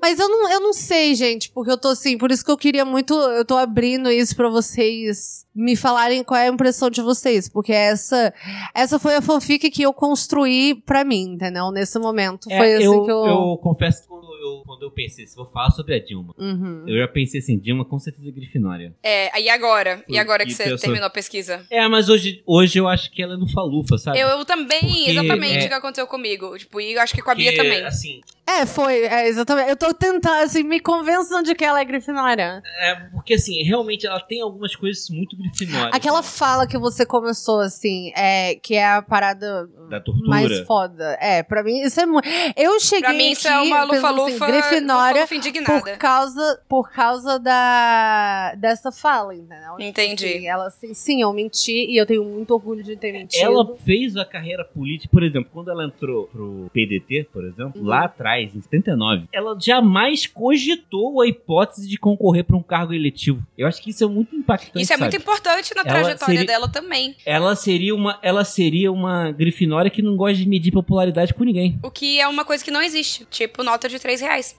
É, pois é. E mamadeira de piroca. Tipo, Ai. Cara, esse é um ponto que ela nunca tem É. tentado concorrer. E porque, olha só, cara, ela foi secretária de altos parados. Ela conseguiria se tentar ser vereadora, pelo menos. E lá. outra, É, e não, outra, que ela- quando ela resolveu virar é, candidata, né, pro, pro Senado, ela foi em Minas Gerais, um lugar onde ela sabia que ela não, que ela tinha menos chances do que no Ceará, que era esse lugar que ela sabia que tinha Cara, mas isso foi muito ego. Isso foi uma ego trip do caralho. Essa É é, outra Grifinória, parada que eu né? achei que fosse É, Grifinória. e só que é o depois que, ela é o perdeu, que ela ficou, tipo, na dela. Hoje em dia ela vive a aposentadoria da presidente. É, mas é, É, porque ela também não é, tipo assim, uma- um escroto verme do caralho, do aborto dos infernos, o demônio, tipo Aécio, entendeu? que pede uma eleição e daí, tipo, arruina a vida de literalmente todo É, não, mundo. mas o meu porque nem ponto- ele entende que ele não ia virar presidente com Não, com golpe, ele, fa- é, tem imbecil um áudio que vazou do Alessio, que ele fala que vou botar isso aí só pra encher o saco deles. Que ele, ele, ele não Se achava que, ia fudeu, dar ele é um que deu. imbecil do caralho. Nossa, morra. Rafa, corta isso. Ou não. Cara, eu não sei, hein, brother. Agora eu tô muito na dúvida. Não, mas não, mas, eu, mas essa é a parada, porque o que, aconteceu foi que eu cheguei aqui, eu já tenho uma casa pra ela, me convença do contrário, e você me convenceu do contrário, e eu tô aqui, gente, me convençam a continuar com a Grifinória. Só que é essa coisa, são pequenas coisas, entendeu? Essa parada de voltar e querer brigar com a Aécio em Minas Gerais. Isso é Grifinória. Grifinória. Lufa, Lufa, Talvez Mas é, ela é tenha... ascendência, é, ela é tem um- ascendência, ela é lufa-lufa ascendência. Grifinória, é, a esse é o ponto. que faz um pouco isso também, né? Não. É, cara, eu acho que tem, tem alguns momentos. A Lufa Lufa realmente parece com a Grifinória. Parece, eles. É, é igual Tem, a, a- mas- tipo, a Lufa-Lufa é, e a Grifinória é tipo a Corvinal e a Sonserina, né? Sim, É. sim, sim, sim, são pares. É. É, então nesse aspecto aí, cara, é que orgulho, é porque você falou de orgulho, né? Ela é uma pessoa muito orgulhosa, né? Que, por exemplo, é, o Collor, né, quando sofreu o impeachment, ele, ele saiu logo do início, né? Que ele não quis, quis evitar a fadiga mesmo, né? Ele É. quis sair. Ela não, ela ficou até o dia que expulsaram ela de lá. É. Essa, faz é. um tempo atrás que eu assisti. é, eu assisti uma entrevista na, na Globo e a galera. E, tipo, eu não lembro nem quem era, porque eu fico assim, eu me recuso, gente, eu tenho muita raiva. Mas enfim, era tipo alguma repórter da Globo, foda-se. Assim, eu tenho certeza que muita gente deve saber quem é. Mas ela tava falando com a Dilma porque que ela não chorou, entendeu? Uhum. Tipo assim, não, você não.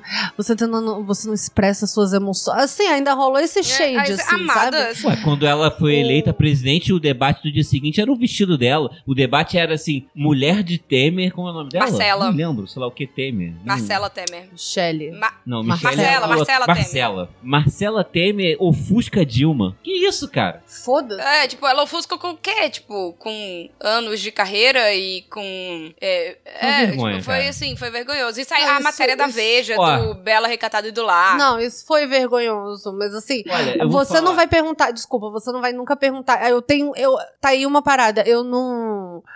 É, eu nunca assisti, tipo assim, nunca fui atrás de assistir entrevista com o Collor, mas tem uma parada que eu tenho certeza, é que ninguém perguntou pro Collor porque ele não chorou, deixou de chorar, ou chorou, ou qualquer coisa do tipo, entendeu? Eu tenho Enfim, certeza disso. A pessoa tem que.